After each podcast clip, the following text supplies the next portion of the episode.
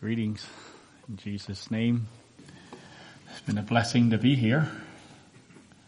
Thought of a number of ironies this morning already.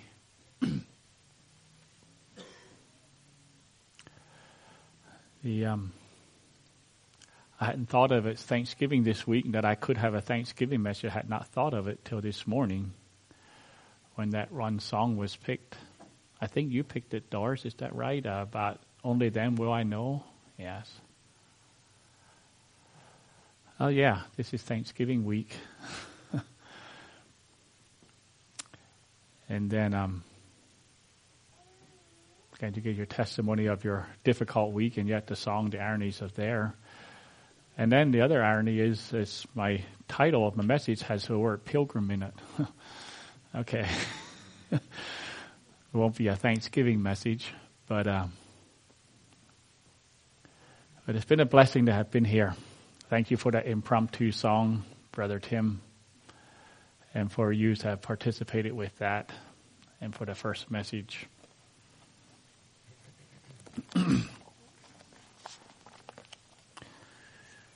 we are here. We are here with many, many blessings. We are here with many, many difficulties. We are here with dreams and visions. We're here with broken dreams and visions, and we are here with a lot. But God is here, and we're drawing near to Him.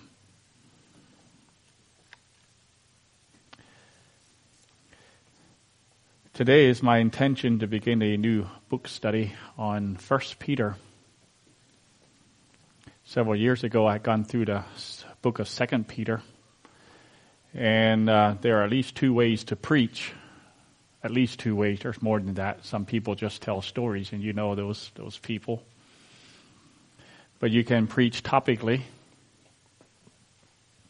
Take a topic, and uh, the benefit of that is you can um, you can address the needs of the hour because you choose a topic like was done in the children's lesson. That, uh, that's a topical children's lesson took a topic and, and taught on it. And the other is to go through scripture and deal with the topics as they arise. And uh, that method can theor- theoretically keep the preacher off of his happy horse or his hoppy, hoppy horse, maybe. because theoretically it keeps him on different topics and so on. Two weeks ago, I was preparing a topical message and I was not successful in bringing that one to actually to um, to fruition actually, and so I went to another message. But as I actually, if I do the book study of uh, First Peter, that topic will actually come up, and it's very possible that the topic I had intended to to have will come up, but it will come up in the context of a scripture. It'll be in the context of a Bible study. So, why don't we just, if you can, let's just stand for a word of prayer and then we'll go into the scripture text. Let's pray. Lord, thank you this morning that we can draw nigh to you. Lord, that there is a pathway made, Lord. And Lord, we even now. Only then will we know, when we stand before you, only then will we know what we have missed, what we could have experienced, at least in greater degrees here. Had we sought you out, had we yielded to you, Lord, had we recognized what for treasure you are and, and, and have given to us and the grace that is available. So, Lord, I pray this morning, I pray you would be with us as we look in your word, as we look at certain topics, as we look at what you have told us, Lord, and I pray you would inspire our hearts to, um, to uh, both uh, accept the truths, integrate in our lives, and, and live them out this week. Thank you, Lord. Thank you for your care for us.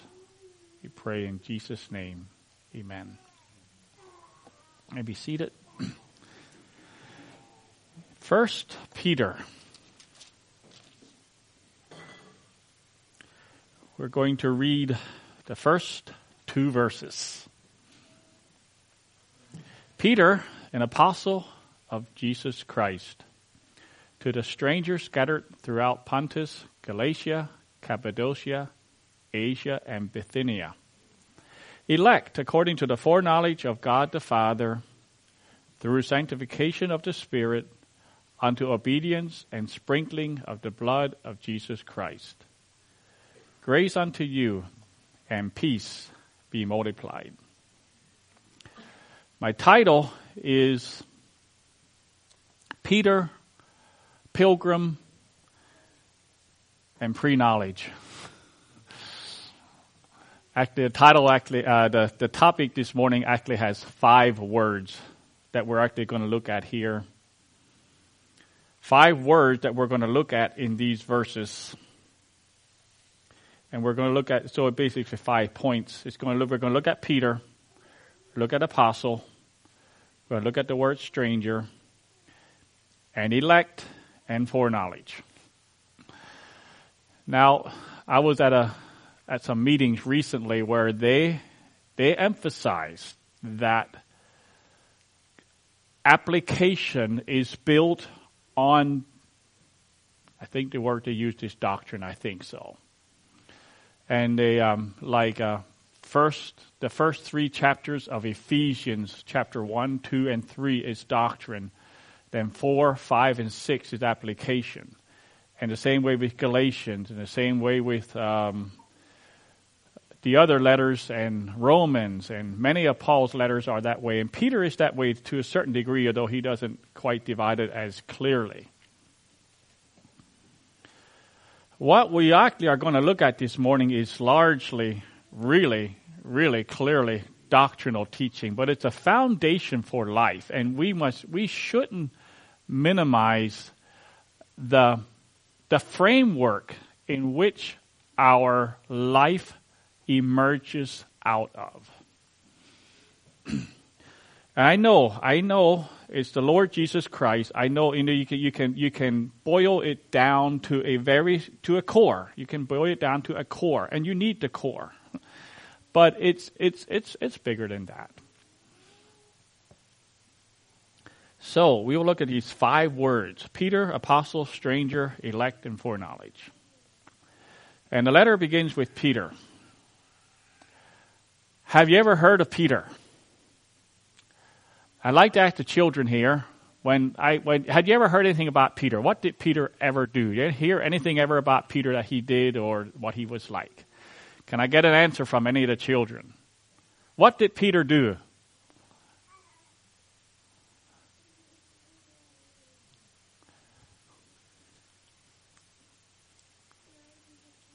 Denied Jesus three times. Okay. Anything else Peter did? That is one thing he did. You girls back there know what Peter did.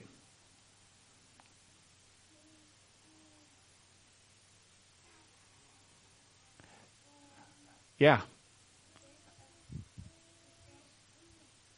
He what? He fished. He was a fisherman. Yes, that's right.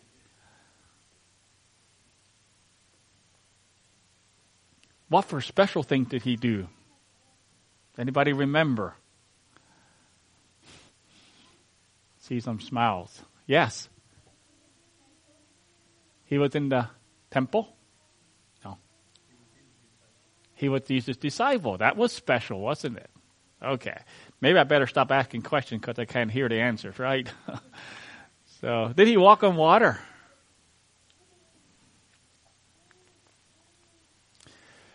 Peter was a fisherman. That's what the Bible says.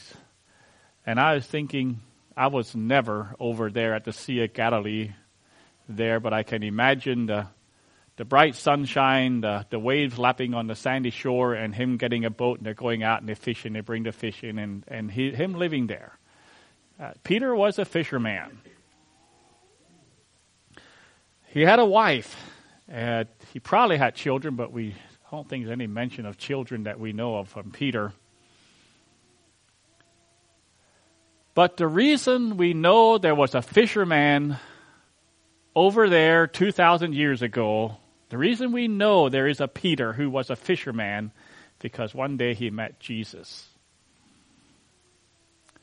And when he met Jesus, on the day he met Jesus, he got a new name.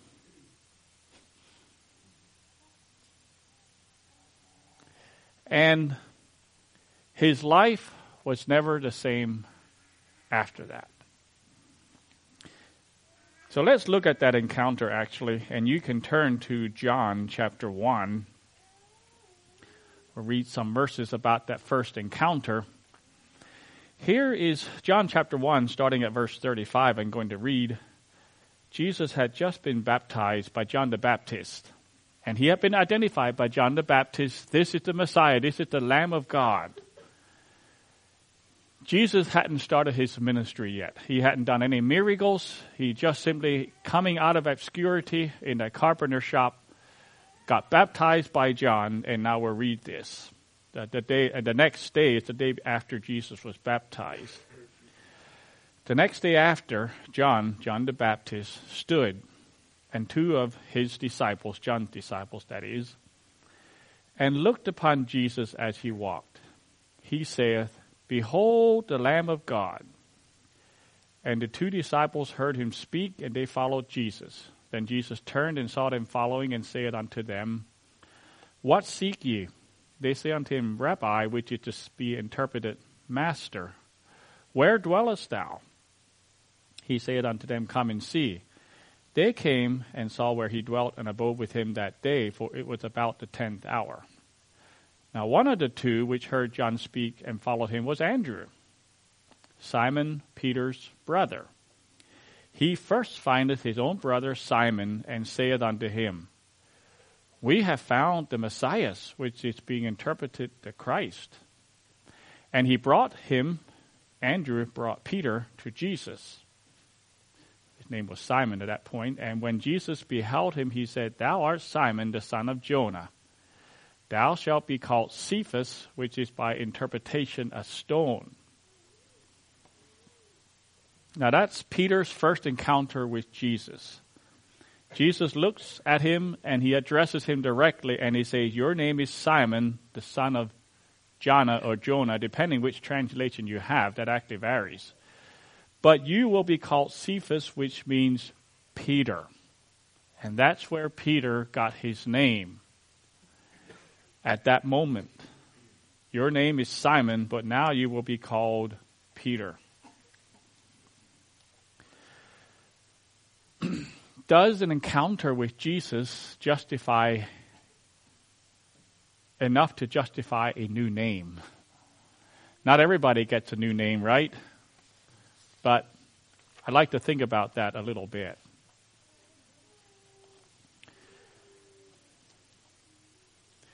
Peter had a pre encounter with Jesus' name, and then he had a post encounter with Jesus' name. And often after that, he was called Simon Peter. Sometimes he was called Peter. Sometimes, I don't know, I didn't check if he's called Simon ever or not. But he, uh, this letter, he begins it with Peter. The, the second letter, he begins it with Simon Peter.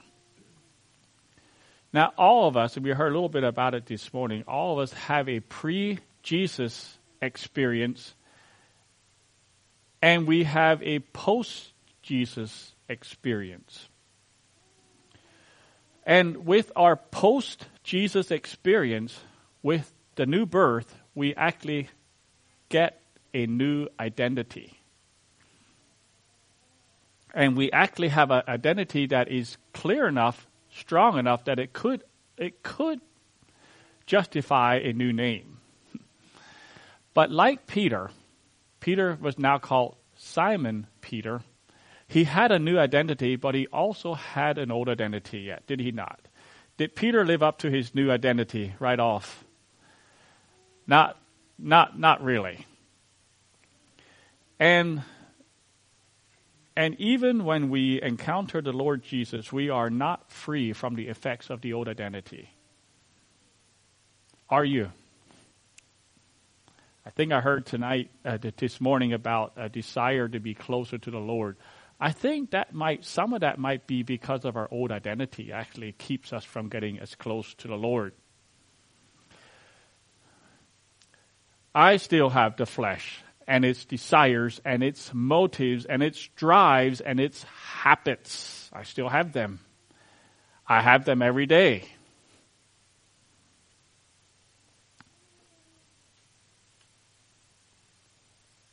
But I also have something else. I have a new identity. I have a new reality in my life that I did not have before. It's a new power. And we sang about it in one of the songs this morning. I forget now which one. My identity, I do not identify with my old man. I identify with the new man. The new man which is created in Christ Jesus. And so old things are passed away, new things, all things are become new, and there is a victory and a power that wasn't there before. So, Peter, Peter, he identifies himself with his new identity, and he says, I am Peter. This is the name the Lord gave me. But, uh, but he still also identifies himself as Simon Peter because in a sense, in a sense, as long as we live in the world, we're going to be, we're going to have those two identities, and we are to put the one off, and we are to put the other one on, and that is a lifelong, lifelong. And in fact, we'll talk about that later. Actually, not this morning. Uh, we actually won't get to it, but if you look in the last verse, last part of chapter uh, verse two, it talks about through sanctification of the spirit. That is actually the process that this is this new identity actually uh, lives in us. Now, that was Peter's first encounter with Jesus. Several weeks or several months later, we don't know for sure, we have another significant encounter between Jesus and Peter. And that's in Matthew 4, verses 18 to 20. And uh, you don't have to walk, uh, uh, turn there, you don't want to.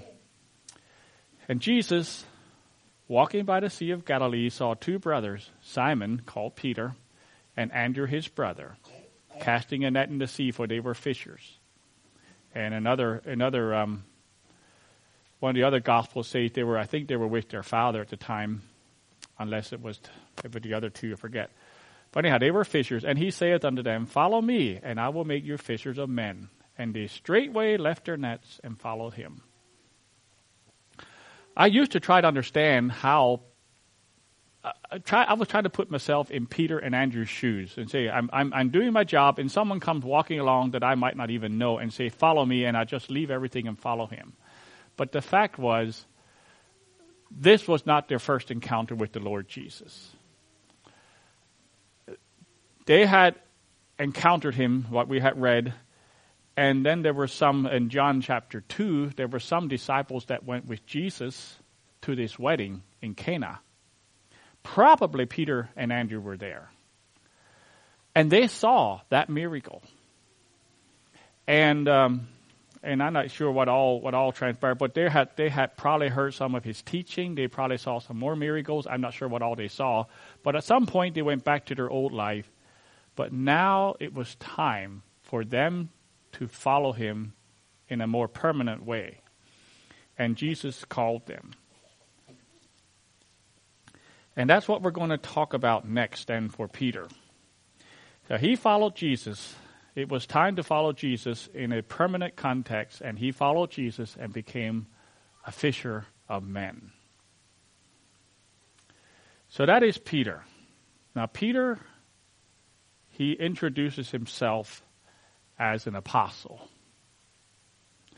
Now, apostle means a delegate or a messenger or an ambassador. It's someone who is sent by a superior, someone who is sent. And uh, one verse that, that actually uses the word apostle but doesn't actually uses the Greek word that apostle comes from, but without using it, is in John thirteen sixteen. Verily, verily, I say unto you, the servant is not greater than his Lord, neither he that sent greater than he that sent him. And that phrase, he that is sent, is the word apostle. Neither is the apostle greater than he that sent the apostle. But that, so it's the idea that an apostle is someone who is sent by a superior for a mission, for a purpose, and with a message. And the question I have then for us is, are there apostles today? And yes, if you look at little a cap, uh, little a apostles, they are apostles today. There's people who get sent. There's um, in in the in the what the word means. It is it is true that there's apostles today. There's ambassadors. In fact, in that sense, we are ambassadors and we are delegates. But are there capital A apostles today? Is the question. Peter is an apostle. Can I say of Brother John or anyone else here that you are an apostle? John, an apostle. Could I say that? Not sure. We ought to study that. Is there an office of apostleship today like there was for Peter? I heard a no. Anybody want to contradict that? I won't. There is no office of the apostle today. There is no instruction given how to appoint an apostle.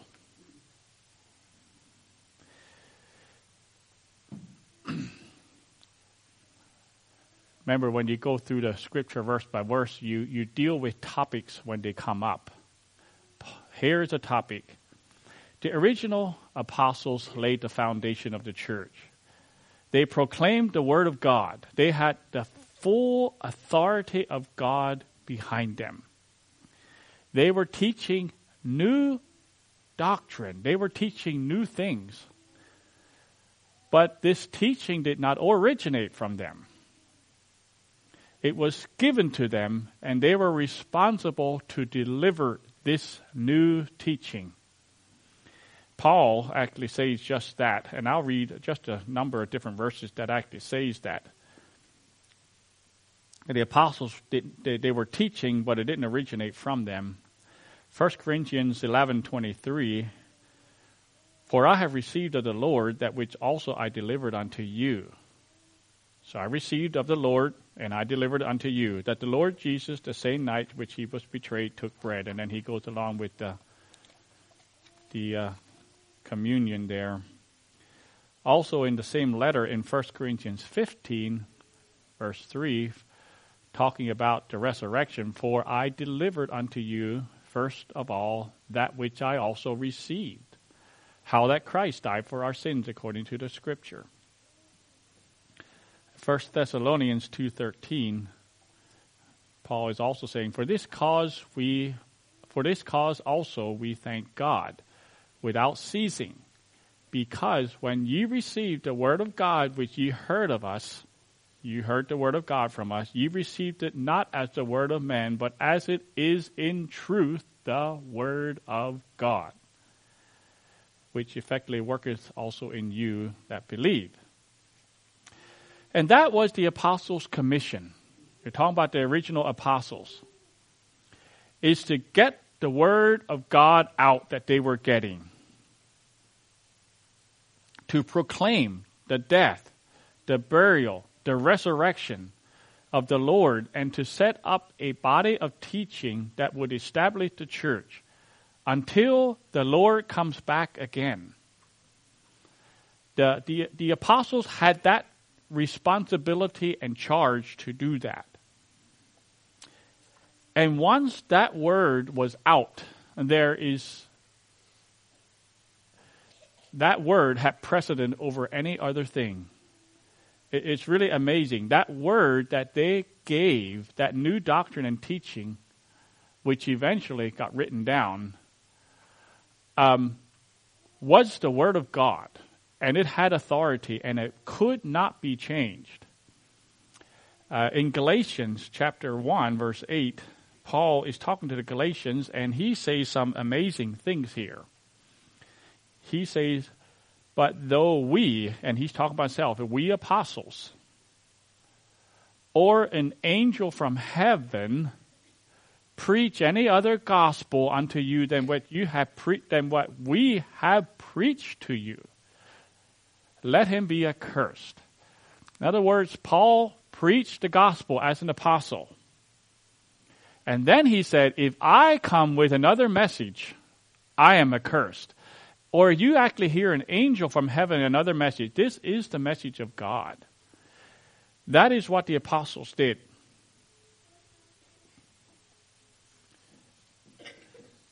This word was first pro- preached and proclaimed by the apostles. Then, in the providence of God and through the leading of the Spirit, men wrote down that gospel. They wrote down those truths and it's what we have today. It's the Word of God. That's why it's important to read it, to hear it, to obey it, and to translate it for others to read because it is, it is God's Word that cannot be and may not be altered. So when we talk about different translations, we are actually jealous. We, we rightfully need to be jealous about the Word of God. Paul writes there in Ephesians chapter 2, verse 20, and he's talking about the combining of the Jewish and the Gentile church. And the church, they are built upon the foundation of the apostles and prophets, Jesus Christ himself being the chief cornerstone. And there's where you have the cornerstone, the Lord Jesus Christ. He's the one that brought to salvation. He's, he's the one that everything lines up to. And everything is proper perspective around him. But then the apostles and prophets built the rest of that foundation. So you have this huge cornerstone that lines it up, and then you have the foundation laid. And then the church is built up on that foundation. And we're somewhere on top of that foundation. But there's no more foundation being laid. There are no more apostles.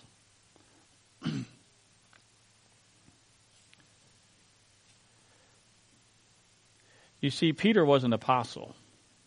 He spent the three greater part, the greater part of three years with Jesus, and and he witnessed the miracles. He was discipled. He went out on trial mission trips with Jesus and was discipled with under him. And then he witnessed his entire crucifixion and death and burial and resurrection and ascension. He saw it all, so he was he was that one of the foundational ones. And uh, that was some month ago. I talked about the the NAR, the New Apostolic Reformation, which actually believes that there are apostles and there are prophets today with new revelations and that you should listen to them. And I'm not going to get into that, but it's not a non issue, the fact that the question is are there apostles today? Capital A apostles. It's not a non issue. So, Peter, he was an apostle of Jesus Christ sent by him and one of the foundational stones in the church. Okay, Peter, an apostle of Jesus Christ, to the strangers scattered throughout Pontus, Galatia, Cappadocia, Asia, and Bithynia. Now, what is the description given to those he is writing to? He's writing to strangers. What who are the strangers? Are they strange? Or what does he mean by strangers? Well, if you read in the New King James Version, we have a, a little bit broader. Peter, an apostle of Jesus Christ, to the pilgrims of the dispersion. The dispersion is the scattered, and pilgrims is the word you use for strangers. And in these two versions, we actually get the full fledged description that we get in Scripture it called strangers and pilgrims. strangers and pilgrims is an identification of the people of God in Scripture. It's one way God identifies who His people are. And the very familiar one there is in Hebrews 11:13, when they talk about the faithful lives of Noah and uh, Abraham and Sarah and Enoch. He says, These all died in faith, not having received the promises, but having seen them afar off, and were persuaded of them, and embraced them, and confessed that they were strangers and pilgrims on the earth. The men and women of faith in the Old Testament saw themselves as strangers and pilgrims. And so do the New Testament people of God. If we'll get there later on, and if we go through this book study in uh, 1 Peter 2:11, dearly beloved, I, bes- I beseech you as strangers and pilgrims, abstain from fleshly lusts which war against the soul. And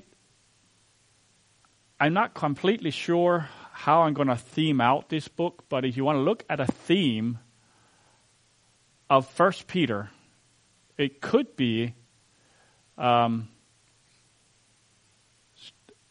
uh, let me see Peter's Pilgrim's Progress. It's the way I could have. You could actually rewrite that letter. You talk about this letter and all the things that are in it. It's Peter's Pilgrim's Progress because the whole context of the entire letter is given to pilgrims and strangers. They're identified as such. And when you, when you view yourself, well, we'll, we'll get into that. Let's get to the definition of that. Because uh, pilgrims and strangers sets the stage for the entire letter of, of Peter. A pilgrim is someone who journeys in foreign lands. That's the definition I got right out of the dictionary. But it means he's on a journey. But he's not at home. He's living somewhere. He's living at one spot at the moment, maybe, but he's not at home. He's not where he is right now is not where he's going to stay permanently. It's a temporary residence in a place where they are living, even though where they are living is not where they belong. And this is further demonstrated by the word stranger. For this pilgrim, um, the bulk, the bulk of the people they live among are natives, which means people who live here, but they are not a native, which means they are a stranger. They're living amongst a people that they don't fit in with. That's what a stranger and a pilgrim is.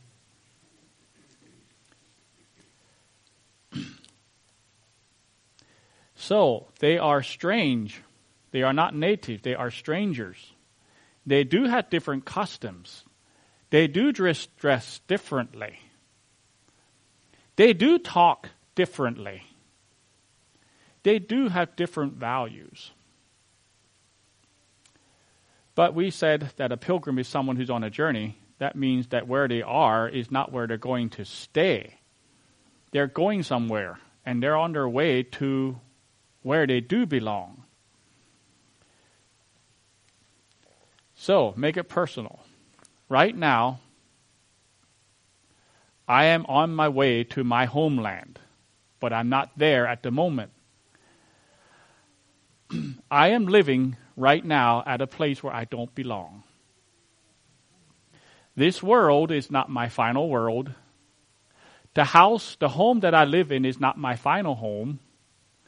The job that I have now is not my final job. The government that I am under now is not my final government.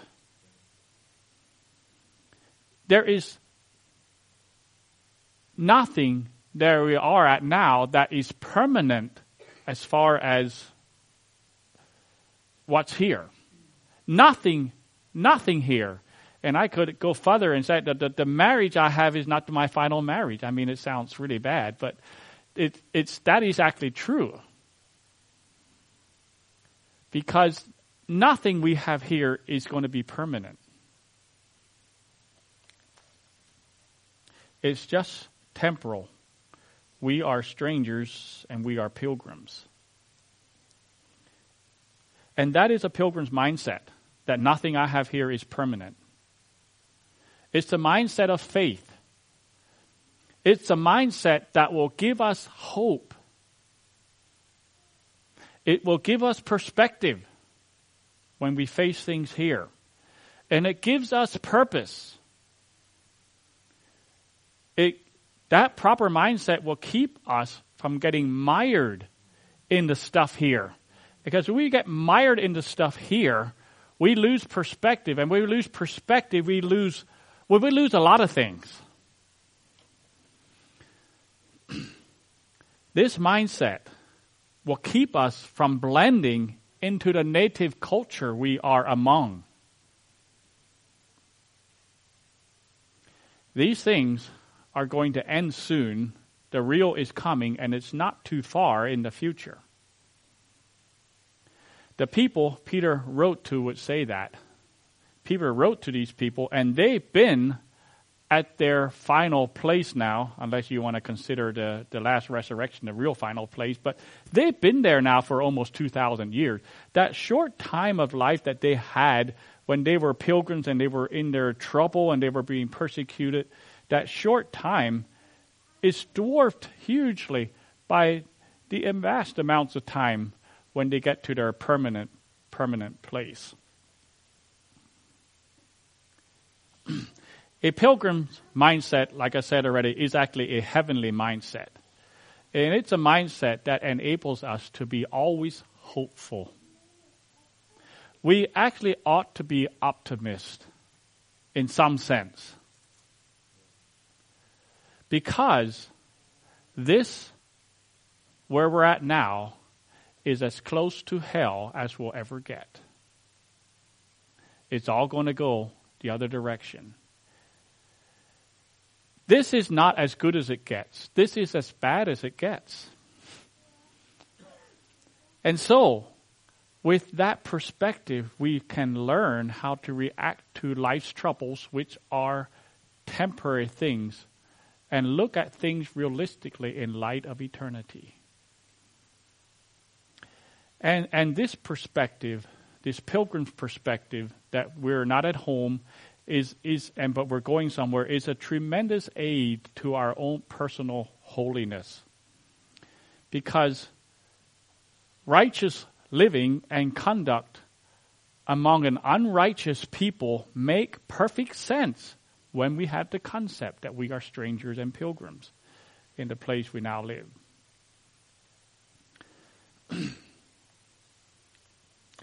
if we uh, if we act we acted could um, could could the um, not categorize. We could um, I can't think of the right word, but anyhow, you go through First Peter, you can look at different areas of this pilgrim's. You can learn about the pilgrim's destination. You can learn about his rejoicing. You can you can see about the pilgrim's food, his conduct, his walk in love, his treasure, his goal, his willingness to suffer, and all those things. They're all here and so, if you want to look at First Peter as a pilgrim's perspective, uh, it makes it, it helps give us make sense out of it. So Peter is writing to pilgrims, pilgrims then and pilgrims now, because he's writing to you and he's writing to me. Okay, number four.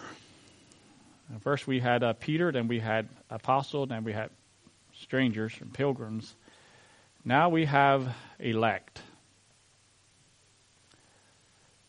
Now, I don't know if the, the doctrine of election is going to be as inspirational or as, as insightful as the word strangers and pilgrim is. It's a little more technical. But it is a Bible term, and I like to look at it this morning. You and me, as strangers and pilgrims, we have been elect. I am one of the elect. And if you are a Christian, you're one of the elect. I was challenged many years ago by a Calvinist friend to explain this verse from my non Calvinist perspective. These people have been elected according to the foreknowledge of God. And they, of course, assume that God made that choice from eternity past, and the people didn't have a choice in that matter. So, how would you explain this verse from an un-Calvinist perspective? Maybe that can be the Sunday afternoon discussion. Well, first of all, before we get into any more deep things, I just want to say, praise God. I am one of the elect. I mean, we could let that there and just rejoice in that. And, and that's the important part, right? I am one of the elect. I've been chosen by God. Is that good to be chosen by God? well, unless you're chosen for some of his wrath or something, but if you've been chosen unto sanctification of the Spirit, then that's good. That's good news. that we're actually not even we're only going to go to the first part of this verse, but if you look at the entire verse there, the entire Trinity is there. You have the you're elect by God the Father, the sanctification of the Spirit, and you have the sprinkling of the blood and Jesus, blood of Jesus. You have to just that's a huge, huge amount of truth there in that one verse. But we're just going to stick with election here. The doctrine of election means God chooses. And God chooses in many ways. God as as a being can choose. And he made us in his image and, we'll talk about later about that choice too. But God chooses. He chose Abraham. He chose Jacob over Esau. He chose David to replace Saul as king. Jerusalem was God's chosen place for his for uh, for him to to live among his people. And now God has chosen, and we heard this in one of the songs this morning, God has chosen to dwell in his people, inside of us, and collectively in the church. He has elected me and you so that he can live in you. He has chosen you so that he can live in you. That's the, that's the goal of the choice. Paul was specifically chosen by God to be an apostle to the Gentiles. And the Lord said unto him, Go thy way, talking about Ananias, for he, Paul, is a chosen vessel unto me to bear my name. That word chosen is the same word as elect. He's elect. He's elect. I chose him. Elect and chosen is, is synonymous.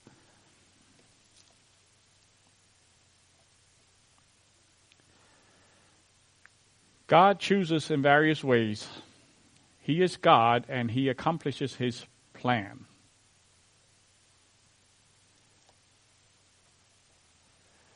I'm going to talk just a little bit about Calvinism this morning and a little bit of pushback because it's not a complete non issue.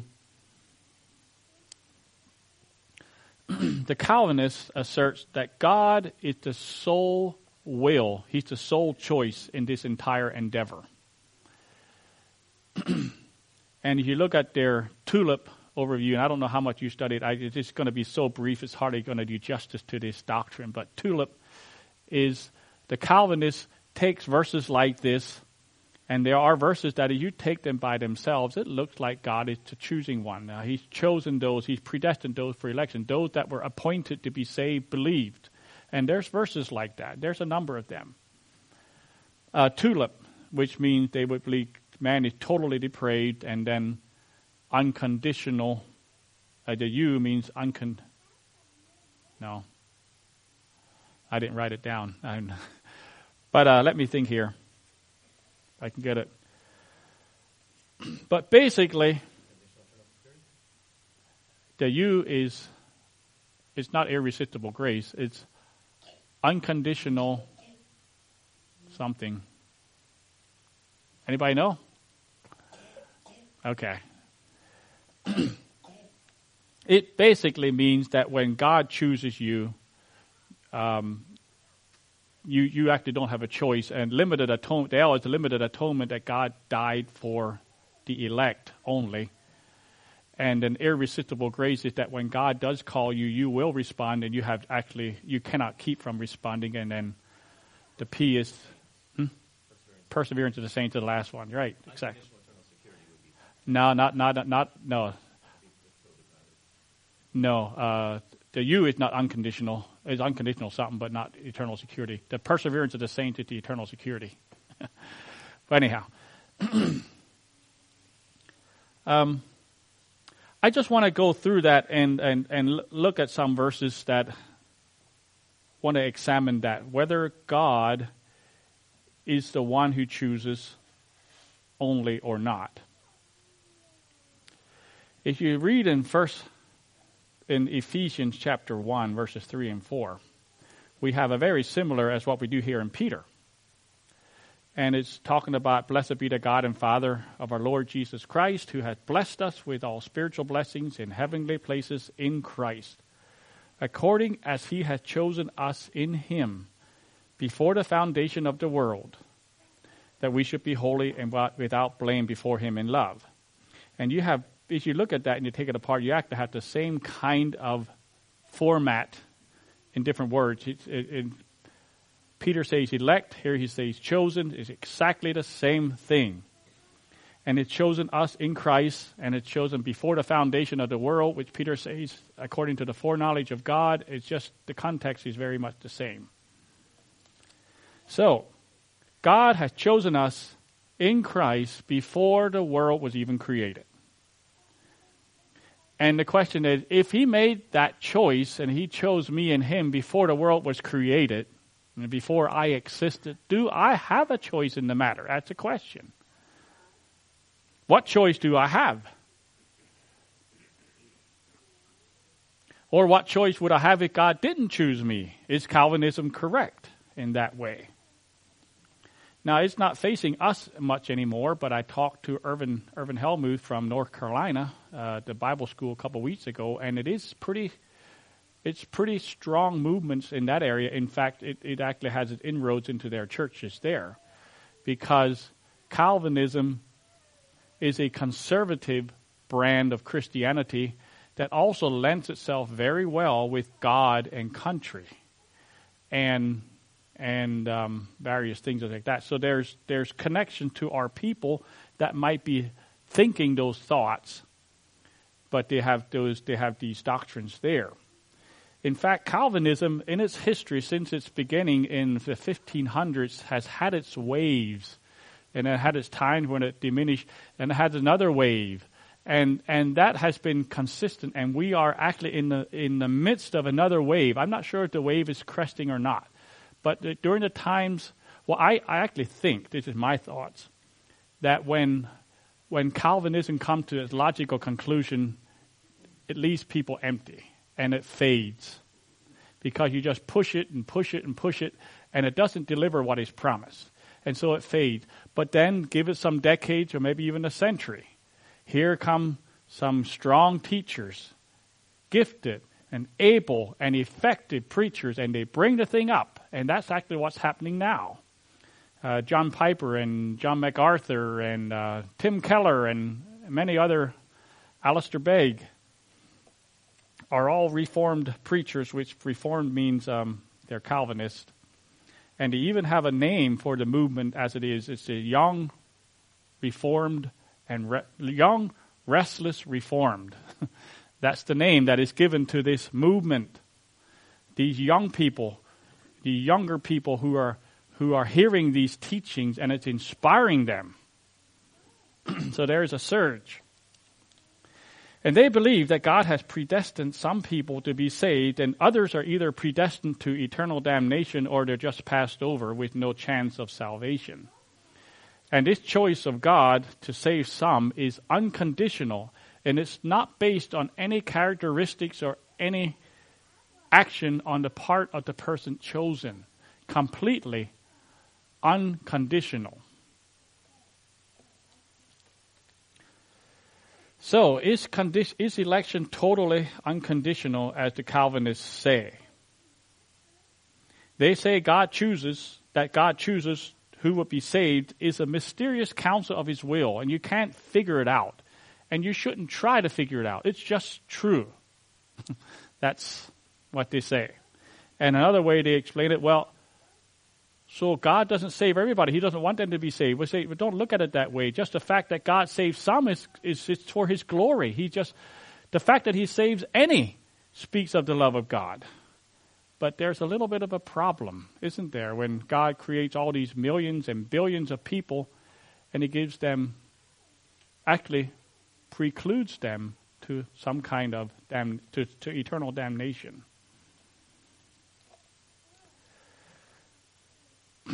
But there is no doubt, and we feel from Scripture, is that God chooses. And if you assume that it's either one will or another will that chooses, it's either God's will or it's man's will, you can be certain of this God's will will trump man's will every time. So if there is only one will involved, then it's God's will. I said if. If there's only one will that can be exercised in this salvation, it's going to be God's. We want to have that settled. God has a will and no one overrides his will. But then the question is is there a way to marry these two? God makes a choice and you make a choice. The tenor of the Bible clearly indicates that there is more than one will involved in this relationship between God and men. And and just a very a very it's it's through the a very just almost entire tenor of scripture. We'll go through some of it but in a very formal way in a very formal way god chose israel. You know he chose israel. Israel is god's chosen people then he took them out and he gave them the law out of the land of Egypt, gave them the law, gave them the covenant, and then he said, Will you accept this covenant? And the people said, We will. God chose them. They chose to enter into the covenant also. And when they did, then they, they were sprinkled with blood. Well, let, let me read that. I have that here. And Moses, and he took the book of the covenant and he read it in the audience of the people in Exodus 24. And they, and they said, All that the Lord has said we will do and be obedient. That was their agreement. And then Moses took the blood and he sprinkled it on the people. And he said, Behold, the blood of the covenant which the Lord hath made with you concerning all these words. So I, I, this is a, was a formal way. God chose Israel but they also chose him as their God. It was both. Do you remember the statement where Jesus said, Many are called, but few are chosen? Remember that statement? You know the context of that is, is there was a king that was going to have a marriage for his son. And so they sent his people out and they invited, invited a lot of people. And there's a bunch of people that said, No, I don't want to come. I, I uh, bought some oxen, I married a wife, or I bought some land, or whatever. He made an excuse that we, we don't want to come. And then they got other people to come, and they got, that thing filled. And then there was somebody there that came in that didn't have the proper garment, and they, they dealt with him. And at the end of that, Jesus said, Many are invited but few are chosen. Few are elected. You see, election is not an arbitrary decision on the part of one party.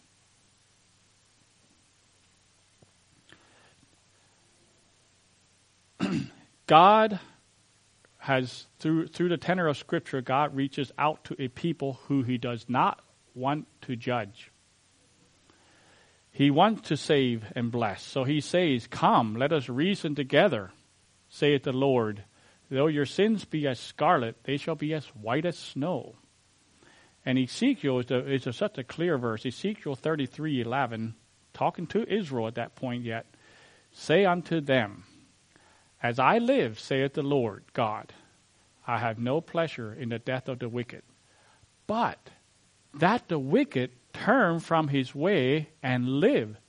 Turn ye, turn ye from your evil way, for why will ye die, O house of Israel? Can you, can you say that verse, that truth in that verse, and say, God chooses unconditionally? And you can't get that out of that.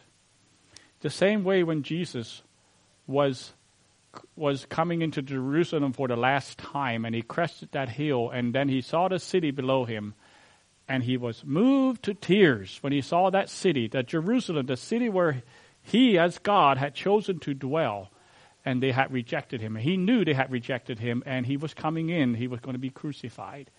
And he said, "Oh, how I would have gathered you like a hen doth her chicks but I would have, but ye would not. And there you see two wills there, don't you? You see two wills. God's will, and man can reject God's will.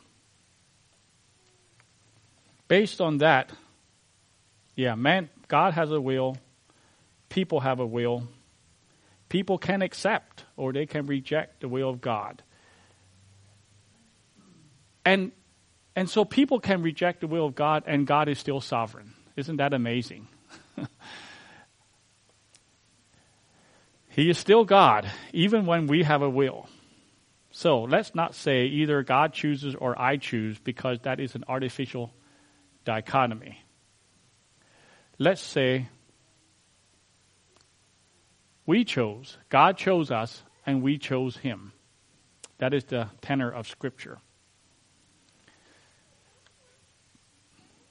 I chose my wife, but she also chose me. and say, well, who, who chose? Yeah, we did. I, I was the initial chooser. I really was. But she had a choice in the matter, and she could have said no. And then history would be, not history, history and the future would be different.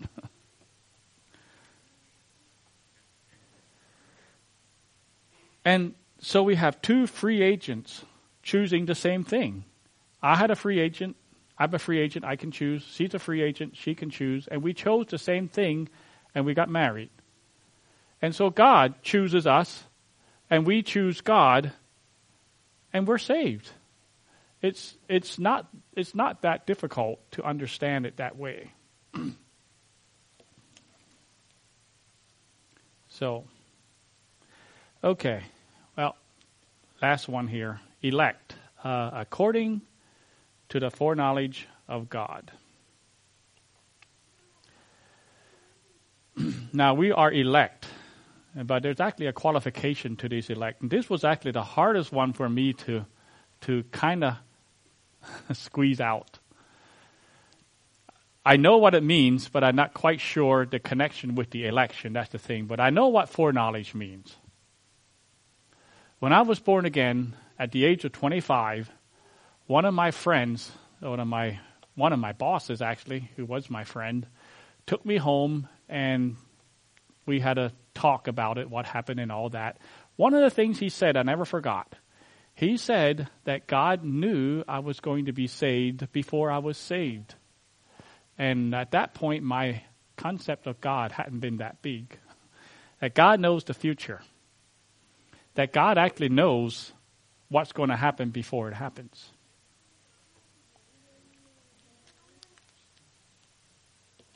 But of course, that's true. I mean, how else could you have hundreds of prophecies in the Bible that were written down and then fulfilled if God didn't know it and also had the power to cause it to happen? By the way, using man's free will to do it. Uh, we think the we think the um, the transportation system of New York City is pretty complex. try to figure out the workings of God back there. It's a little more complex. I mean, we, I actually think trying to explain exactly how God works is, an, is a finite man trying to understand an infinite God, and we are not ever going to do it.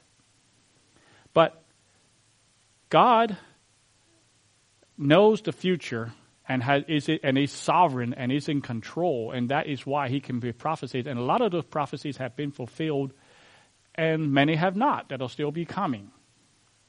But God knows when they'll be happening, and He's going to make sure it does.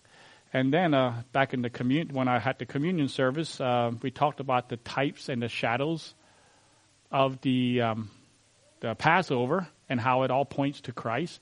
And you go in the Old Testament, you have so many types and shadows. Uh, the tabernacle is one of them. You have the Abraham giving his son Isaac, and you have Joseph being a type of Christ, and you have just loads. And it's because God, God, God knows, and He just just threads them together because He has foreknowledge. If there's one thing this morning, I, I would like us to just recognize the greatness of God. I mean, I think the Calvinists say, well, we, we believe this and it brings it to, for the glory of God that he does it. Well, I think it's, I think it's more glorious to understand a God that knows the future, uh, controls the future, and yet operates with the free will of mankind, and no one is forced in any kind, no one is denied anything in that way. That is more glorious to me than that. there is an oppos- opposite version of Calvinism that is gaining momentum in, in our day that has to do with this foreknowledge. So election has to do with Calvinism. This foreknowledge has to do with another teaching that is actually gaining momentum. And I said that Calvinism is sort of a conservative branch of Christianity. This one is actually a liberal branch of Christianity. It's called open theism. I don't know if you ever heard of it or not, but it's the idea that um, open theism takes basically the opposite position of Calvinism that God predetermines everything is open theism says that God actually doesn't know everything in the future. That he is learning with us.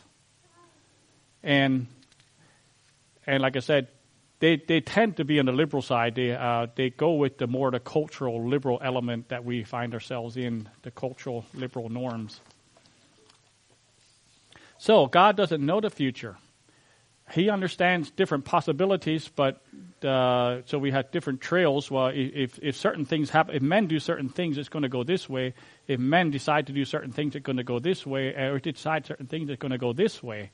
Because man has a free will. And because man has a free will, God's not in charge anymore. And so God is waiting to see what man will do to see which way this will go. That's what open theism is. And it takes care, supposedly, of the problem of sin and free will and some other things that we have hard to, hard to understand. But um, open theism is developed because there are things that are hard to understand, but like most liberal thinking, and I want, I want us to get this. Most liberal thinking, most liberal thinkers, or most liberal thoughts and uh, ideas and concepts or people, they know how to criticize, they know how to critique the issues that aren't correct. The things that we, the way things are is not the way it ought to be. The status quo is bad. Well, I say bad. It, it has it has less than desirable elements in it. And these people know very well how to critique and criticize them. The problem is, is that their answer is worse than the disease. their answer of open theism to uh, to uh, to get to the problem of the problem of man's free will and God not dealing with sin and and all those bad things that are happening nowadays. Well, the reason is because God is working with us, and that's a worse answer than the, the, the cure is worse than the sickness itself.